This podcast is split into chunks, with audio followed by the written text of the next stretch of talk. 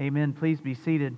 If you have your copy of God's Word with you this morning, I do invite you to turn with me to the book of Genesis, Genesis chapter 22. This morning we will begin looking at this passage. It will take us a couple of Sundays as it is a very important passage. In fact, uh, you could say it is a pivotal point, it is the pinnacle of the story of Abraham and of his walk with the Lord. Now, that's not to say that anything he's gone through over probably the last 30 years of his life has been insignificant or small. We go all the way back to the beginning in Genesis chapter 12, and remember, God called him out of his homeland, away from his family, called him unto himself, and said, Go, go to this place that I shall prepare for you, and I will make you into a great people, a great nation. He has faced battles, he has dealt with kings, he has shown great faith at times, and his faith has been found lacking. But overall, if we look um, at it from a uh, zoomed out view, we would say Abraham has trusted in the Lord. He has trusted in the Lord to provide, to protect, and to watch over. And here in our passage, what we find is the Lord wants to put that faith to the test. How much do you trust me? How much faith do you have? How willing are you to go where I call you to go and do what I call you to do? And we will see that the, the test that God puts before him is a significant test. And I'm convinced, I, I really am, that no other point in Abraham's life would he be able, would he have been able to do what he does here. I, I think that God has been preparing him, that God has been walking with him in his life, step by step, moment by moment, season by season, failure by failure, to get him ready for this time. God does not waste opportunities or experiences or even failures. And I want us to consider that this morning, even as we read the text, that this is true in our own lives. You are not an accident, you are not a mistake. Unfortunate things happen in our lives, but even those God uses to turn us into the man or woman of God that He has called us to be to prepare us for holy lives to live with Him. We see this clearly in Abraham's life, but I just I want to remind us of that this morning looking in. It can be very easy to disassociate this morning with this passage. Uh, just due to the nature of the text, we can find ourselves wanting to separate ourselves from it. But that cannot be the case. We must look critically at this text and critically at our own lives and our own hearts through it. And so, with that in mind, I invite you to turn with me as I read for us the Word of God. And this morning, I will begin in verse 1, and then I will read through the 14th verse. After these things, God tested Abraham, and he said to him, Abraham, and he said, Here I am. And he said, Take your son, your only son, Isaac, whom you love Go to the land of Moriah and offer him as a burnt there as a burnt offering on one of the mountains of which I shall tell you. So Abraham rose early in the morning, saddled his donkey, and took two of his young men with him and his son Isaac. And he cut the wood for the burnt offering and arose and went to the place of which God had told him. On the third day, Abraham lifted up his eyes and saw the place from afar. Then Abraham said to his young men, Stay here with the donkey. I and the boy will go over there and worship and come again to you. And Abraham took the wood of the burnt offering and, said, and laid it on Isaac his son. And he took in his hand the fire and the knife, so they went both of them together. And Isaac said to his father, Abraham, My father. And he said, Here I am, son. He said, Behold, the fire and the wood, but where is the lamb for a burnt offering? Abraham said, God will provide for himself the lamb for a burnt offering, my son. So they went, both of them, together. When they came to the place of which God had told him, Abraham built the altar there and laid the wood in order and bound Isaac his son and laid him on the altar on top of the wood. Then Abraham reached out his hand and took the knife to slaughter his son. But the angel of the Lord called to him from heaven and said, Abraham, Abraham. And he said, Here I am. He said, Do not lay your hand on the boy or do anything to him, for now I know that you fear God, seeing you have not withheld your son, your only son, from me. And Abraham lifted up his eyes and looked, and behold, behind him was a ram, caught in the thicket by his horns. And Abraham went and took the ram and offered it up as a burnt offering instead of his son. So Abraham called the name of the place, The Lord will provide, as it is said to this day. On the mount of the Lord it shall be provided. The grass may wither and the flower may fade, but the word of the Lord will stand forever. Would you please bow with me as we go before him in prayer? Dear Heavenly Father, coming before this passage this morning, it causes us to ask, How much do I trust you, O Lord? How willing am I to give it all up for the sake of you and for your kingdom? Father, as we examine our own hearts this day, as we reflect upon the faith of Abraham, would you comfort us? Would you encourage us? Would you strengthen our faith? would you bring us to the place that we would say, Whatever you may ask, O Lord, it is yours. This can only be done by the power of your Holy Spirit, so I pray that you pour out your Spirit upon us, open our eyes, our ears, and our hearts, that seeing we may see, hearing we may hear. And receiving your word, we might believe and live transformed lives. Father, I pray now, in the moments to come, for the preaching of your word. May it go forth in power. I pray this in the name of Jesus Christ. Amen. Now, it is one thing to trust the Lord when there is a promise yet to come.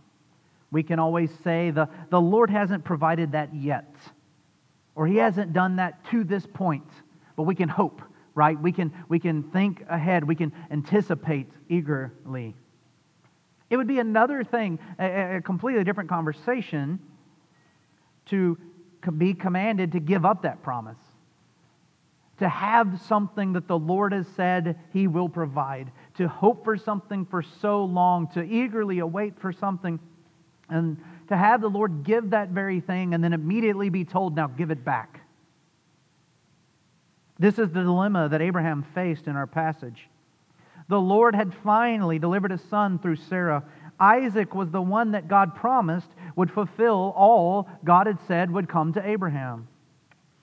One commentator states of the importance of this passage is that this is a test. He says this This is not the kind of test we frequently see in Scripture with an adversary to overcome. This test is about obedience to a clear command from the Lord. Those who believe in the Lord claim to obey God's word, but to what extent will they obey? When the Lord demands of us a costly sacrifice to do something that seems unreasonable or impossible, how willing are we to listen? Now, this may be a hard passage for many of us this morning, for it will force us to ask the question of God, how far am I willing to go to serve you, Lord? Or to put it differently, what is there in my life that if the Lord said, that belongs to me, would we go no? We have to be very careful. Calvin says that our hearts are factories of idols. We are very good at creating things to worship, to cling on to, to hold at all cost. And a good way we can check ourselves against that is if the Lord said, Give it to me, how would we respond? And so, this passage, in a lot of ways, is a, a great heart check. It is, it is a great passage to lay over our lives, to, to use to x ray us to see what is really going on. And by God's grace, He's given us this passage this morning for that purpose to deliver the results of the test. And it's only after we go through tests like this, it's only after Abraham goes through a test like this, that he can say, Whatever be your will, Lord, I will follow. And to get us to that place, our passage really is dealing about faith. And again, we'll, we'll take this in two parts. We'll look at part one this morning, and then, Lord willing, we'll cover part two next time. But this first section, the first 14 verses, we see that the Lord does test the faithfulness of believers. This is seen clearly in the first two verses of our passage. And then, secondly, we see that faithful believers will receive the Lord's provision for worship. God tests us, and God provides that which we need to withstand, to endure, to pass the test. And then we will go on in this passage um, though we did not read uh, to see that the faithful believers enjoy the assurance of God's blessing, there is reward to passing the tests of the Lord. And then we will see ultimately at the conclusion of this chapter that the Lord even looks ahead. That it's not just a test and then that's the end, but it's a test and it's a test to provide for the future. And so this passage really speaks well to our own hearts and to what we need the most, which is God. So for our time this morning, let's focus on those first two points and let's start by realizing that the Lord does test the faithfulness of believers. And I love this passage. The Lord does not want us to be confused or to, to, misinterpret or to misunderstand what is happening. He says very plainly what He is doing.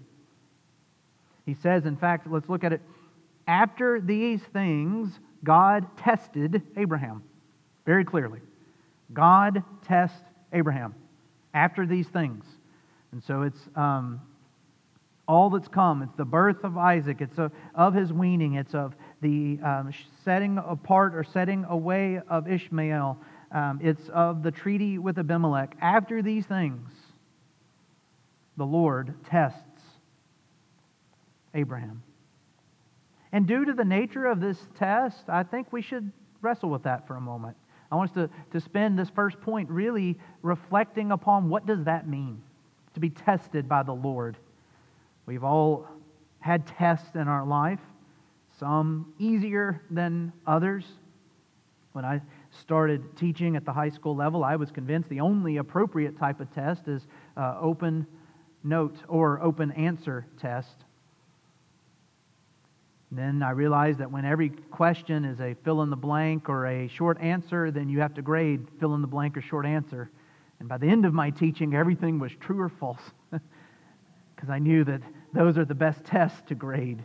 Not always the best test to measure what we know, but the best test to grade.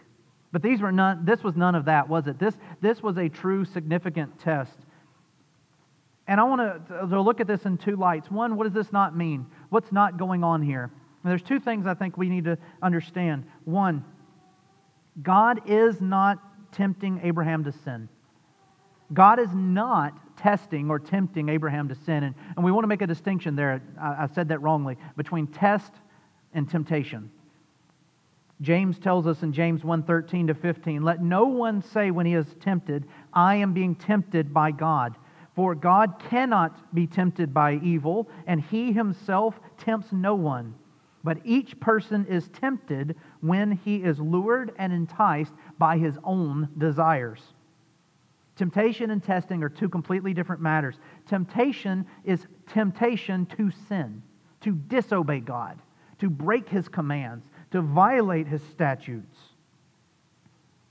This is used by the world, this is used by the flesh, this is used by the devil. James himself says it comes from our own hearts. Our own hearts tempt us to say no to God. A test, however, can be an opportunity to succeed. Temptation is temptation to fail, a test is a test to succeed. This is not calling on sin, but calling on righteousness, right? How faithful is Abraham? That's the test. How faithful are you, Abraham? This is a good outcome. This is something to be desired. And so we, we say that this is not a temptation to sin related to that. But our second thing that this is not, not only is it not a temptation to sin, it is not murder. God is not calling Abraham to murder his son. And some people wrongly use that language um, that because it talks about sacrifice and we talk about God being, or Abraham being willing to murder Isaac. But we cannot use that language either. For again, murder is a sin, clearly outlined by the Ten Commandments Thou shalt not commit murder. Sixth commandment. God was calling Abraham to sacrifice Isaac, and it uses that language very, very carefully as an offering. Now, why could God make this request and why was it not considered murder? Because who did Isaac belong to? Where did Isaac come from? Isaac belonged to the Lord. The Lord said, Give me what is mine. It is not murder to say, Give me what is mine. It is a sacrifice. Abraham and Sarah could not produce Isaac. They tried and tried and tried. We tracked it over 25 years. The Lord provided Isaac. This has been abundantly clear from the start. God is asking Abraham to give something to him that already belongs to him. This is not murder, even if the circumstances make us uncomfortable. And we just may have to accept that this morning. Because the Lord says very clearly, He cannot tempt us to sin, and murder is a sin. Therefore, this would not be constituted as murder. Now, we don't have to get to that point, but going into the story, we need to have that mindset. And then, really, uh, another issue so, those are kind of the negative thoughts on this passage. The positive, why? We love that question, right? Why? All, all of that being said, this is kind of an odd test, isn't it? And here is the answer. Again, we go to Scripture um, from Peter. 1 Peter chapter 1, verse 7. So that the tested genuineness of your faith, more precious than gold, though it is tested in fire, may be found to result in praise and glory and honor at the revelation of Jesus Christ. Why does the Lord test? The Lord test so that we may be found to result in praise and glory and honor at the revelation of Jesus. True faith, true faith that has been tested, that has gone through the fires, that has been worked over and over again, leads to, results in the worship of God. God wanted Abraham to grow in faith and to grow in worship. He wanted his faith to increase so worship would increase. And we see that be the case. The more faith, the more worship. Now, let me ask us this this morning, and I'm preaching to myself as much as I am to you. How often have any of us looked at a passage like this, or at a hardship in our life, or at a test from God, and said, Thank you so much, Lord, for this extraordinary, difficult thing you've placed upon me because I know it's going to result in me trusting you more and worshiping you more. I sure don't. I, I can't say that quite often in my own life. Thank you, God, for this extraordinary test in my life. I really needed to worship you more right now. That's not my natural inclination. It was Abraham's. But I would make the case that this is what we should think about when we think about this passage. A great test from the Lord shouldn't be something to fear or worry over or shy away from. It should be something that grows our love of Him, our devotion to Him, our dependence upon Him. Again, if this passage makes you uncomfortable, let's flip over to Job. Again, a great test by the Lord. Now, that one, it, it's, it's a test by the Lord and a temptation by the devil combined, so we want to be careful there. Um, but at the end of it, what does he do? He praises God all the more. So, how many of us are going to go home? Oh, Lord, strike everything I have, all of my possessions, everything that belongs to me, so that I can love you and trust you and rest in you more. You know, I, I, when I was thinking about this passage this morning and I was thinking about this, this, this, this testing of God and what it produces, uh, my mind went to what I'll call an old song. Uh, it was produced in 2005 uh, by a band named Casting Crowns. My fellow millennials, you'll be very familiar. It's called Praise You in This Storm. And here's the chorus to that song I'll praise you in this storm. I will lift my hands. For you are who you are, no matter where I am. Every tear I've cried, you hold in your hands. You've never left my side. And though my heart is torn, I will praise you in this storm. Hear how the author admits they're in a storm. It is dark. It is scary. They are facing hardship. It is ripping them apart. But what is the consequence, or what is the conclusion? They lift up their hands in praise. Praise be to you, God, during this storm. And that's what we should see when the Lord brings test in our lives. We should be or, or, strive or pray to get to the place that when the test comes and the, the, the clouds roll in and the darkness reigns, we say, Praise you, God, for this season, for this moment, for this time, for I know it will drive me to worship. And one last thing I want us to think about here about the Lord testing us. Note how when the Lord commands this of Abraham, it goes against all earthly wisdom and convention. Often, isn't that the case when we're called to serve the Lord? We're called to serve the Lord in a way that the world says is foolish. The Lord has provided this son, Isaac. The Lord has commanded Abraham to get rid of his only other child, Ishmael. The Lord has promised that through Isaac he would be the father of a great and mighty nation. And now God is saying, Abraham, I want you to sacrifice him. That doesn't make any sense, at least from the eyes of the world. But think about this Abraham was being asked to sacrifice Isaac, the one whom the promises would be fulfilled through. But is that, a, is that an appropriate statement to make? Or would it be better to say, the Lord would fulfill his promises through himself? Now we get a right mindset. For if we say the Lord will fulfill his promises to Abraham through Isaac, we look to Isaac. We hope in Isaac. We say, Thank you, God, for Isaac. But if instead we say the Lord will provide through his own means, whatever it may be, then where do we look? We look to God. And so, whether Isaac is here or Isaac isn't, God will fulfill his promises because he's God. We don't rest on Isaac, we don't hope in Isaac, we rest in the Lord. And that really is what a test should do. It should drive us to the Lord. It should cause us to hope in the Lord. It should cause us to seek the Lord. And this is very true for us today. We recognize that the Lord gives us what we need. He provides the means to grow our worship, to increase our desires for Him and in Him. We are here today doing just that in a worship service. We have sung songs, we have confessed our sin, we have received pardon, we have fellowshipped together, we have prayed prayers now we're receiving His word, and unless He comes back in the next 20 or so minutes, in a moment we'll receive the Lord's Supper. Again, a sign and seal of He provides what we need. The Lord is giving us today that which we need to pass the test. How will we worship God today? By being here together. And that's really what our second section is about. Um, we've kind of talked about the testing from a philosophical standpoint. What does it mean to be tested by the Lord? But let's, let's focus in on what it truly means for Abraham to be tested. Because this is a, a, an interesting story.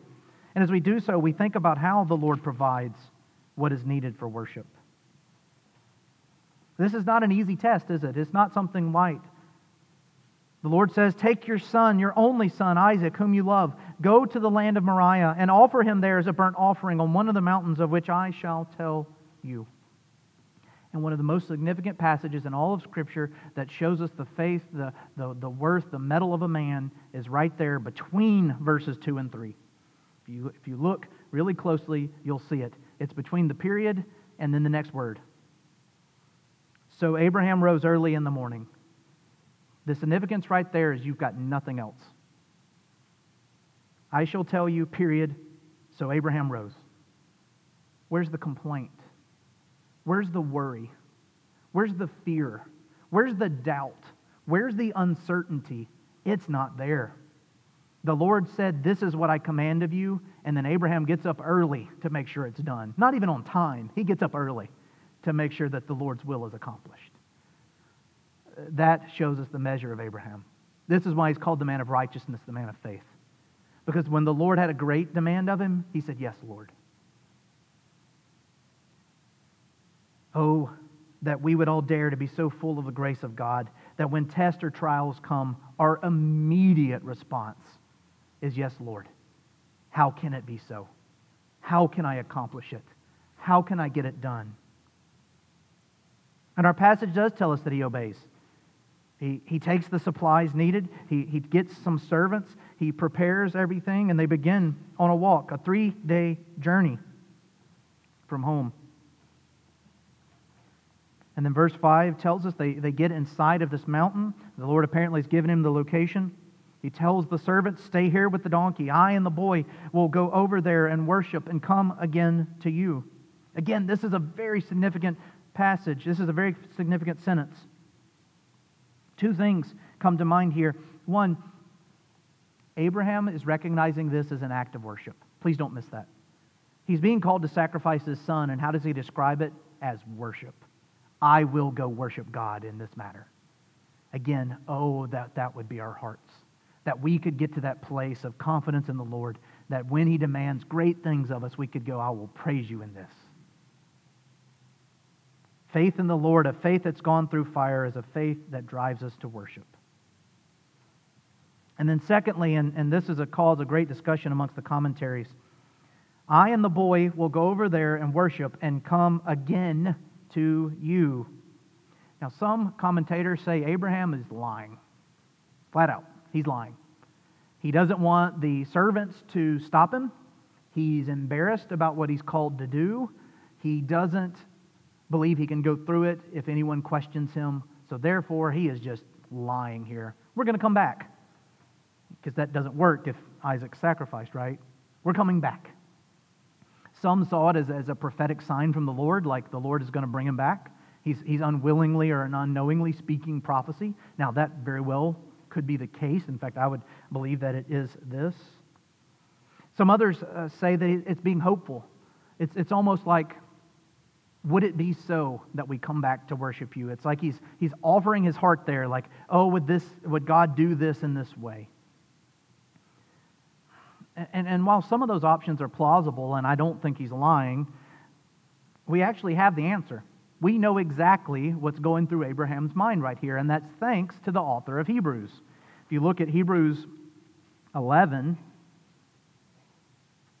Hebrews 11, verse 17 says this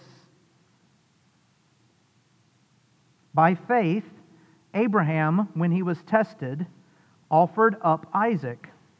He who had received the promises was in the act of offering up his only son, of whom it was said, Through Isaac shall your offspring be named. And right here, clear word of the Lord. Here's why Abraham said what he said. He considered God was able even to raise him from the dead, from which, figuratively speaking, he did receive him back. Why could Abraham say we're coming back?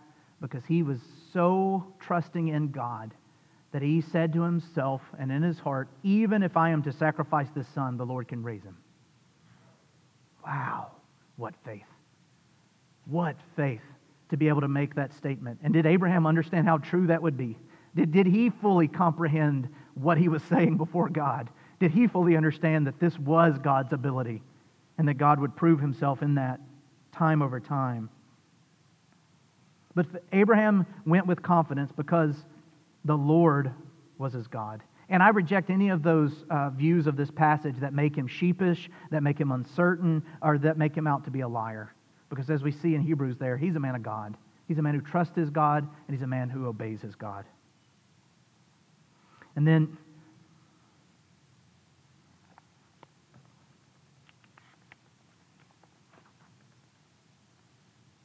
very significantly, just after this happens, before the test takes place.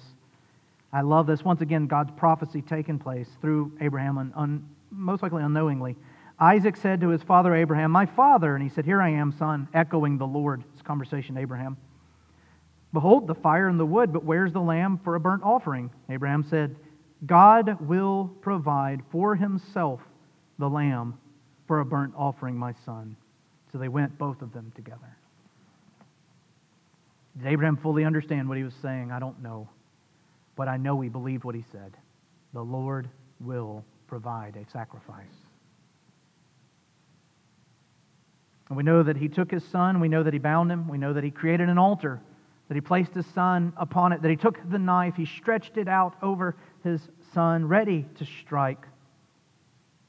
And then an angel of the Lord comes or speaks to him, Abraham, Abraham, and he says, Here I am. So do not lay your hand on the boy or do anything to him, for now I know that you fear God, seeing that you have not withheld your son, your only son, from me. Abraham has passed the test. He proved to be faithful unto the end. The Lord was confident that he would have lowered that hand, he would have made the strike.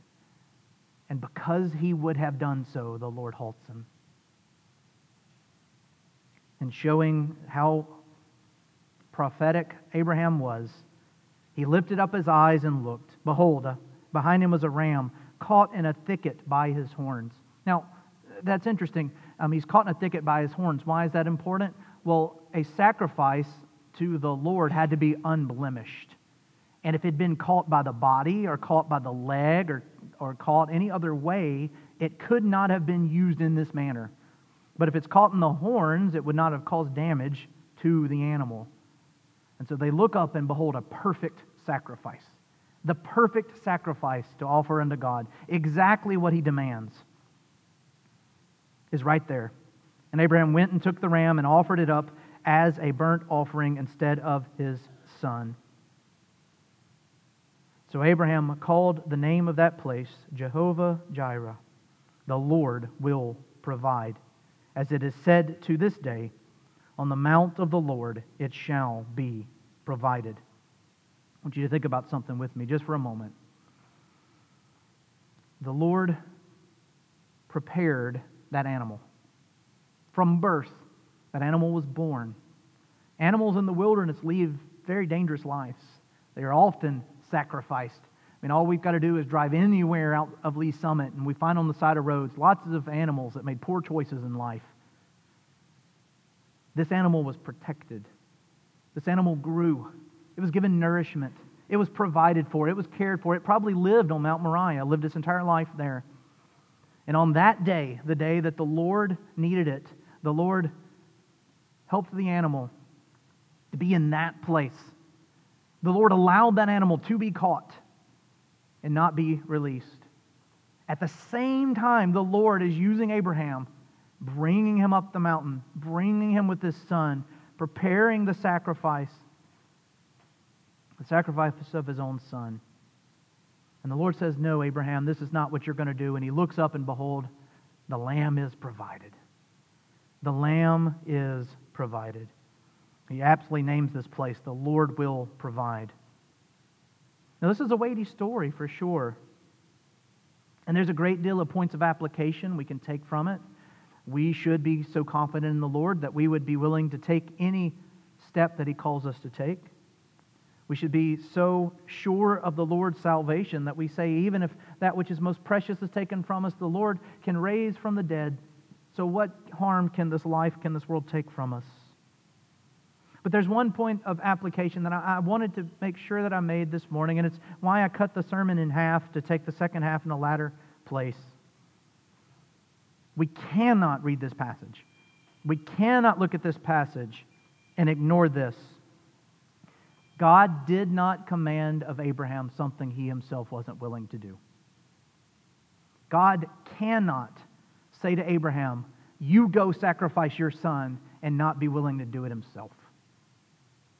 God called Abraham to sacrifice his son so that Abraham would know truly and fully that the Lord is God. In the same way, God the Father sent his son, Jesus, the Lamb of God, into the world. And when the time became appropriate, the Father placed his own Son on the altar, also called the cross. And this time the Lord did not stay his own hand. But the Lord sacrificed Jesus, the Lamb, the true sacrifice, the perfect sacrifice for the sins of his people. Why? So that they would know the Lord is God. And so all we see in Abraham is just a, a, a, a, um, preview of the main event. Abraham knew that the Lord was God. We today are called to know the Lord is God. Abraham was told to sacrifice his son. God sacrificed his son. The lamb was provided for Abraham. The lamb is provided for you and me today. This is the gospel. This is the good news today. Do you believe it? Do you receive it? This is your great test. This is the trial that is before you. Believe the Lord. Listen to him. Receive him accept his work on your behalf. If you do so, this will drive you to worship. True faith, tested faith, leads into worship. Are you here today worshiping God because you know who he is and know what he's done? If not, may this weigh over us. May we understand that Isaac deserved to be sacrificed. May we understand that we deserve death for we are sinners who have violated the commands of the Lord, disobedient. And yet he took our place. Our shorter catechism, Catechism question 27, speaks of the humiliation of Christ, and it says, Christ was humiliated in this life unto death, the death that we deserve, that he took for us. May this cause us to weigh our hearts today. May we ask of ourselves are we trusting in the Lord? Do we accept the sacrifice made on our behalf? Are we so full of faith that we would give it all away in obedience to Him? Do we celebrate the test that the Lord brings, which will always drive us to a deeper degree of worship? May it be so. Let us pray that the Lord would do that in our lives. Let us pray. Dear Heavenly Father, what a hard thing to ask. But Lord, would you cause us to praise you in the storms of this life? Lord, would you cause us to praise you and to trust you and to rest in you when the tests come, and they may be mighty tests indeed. May we find ourselves clinging on to you, hoping in you, resting in you, trusting in you, our God. Father, what a wonderful passage to remind us that you do provide a sacrifice, that that which is needed has been provided. For Abraham and Isaac, it was the ram. For all of us, including Abraham and Isaac, it was Jesus. And we trust in you this day. May we grow in our love and our faith in you, that whatever you ask of us, we may say, Yes, Lord, send me. We pray all of this in the name of our Savior, Jesus Christ. Amen.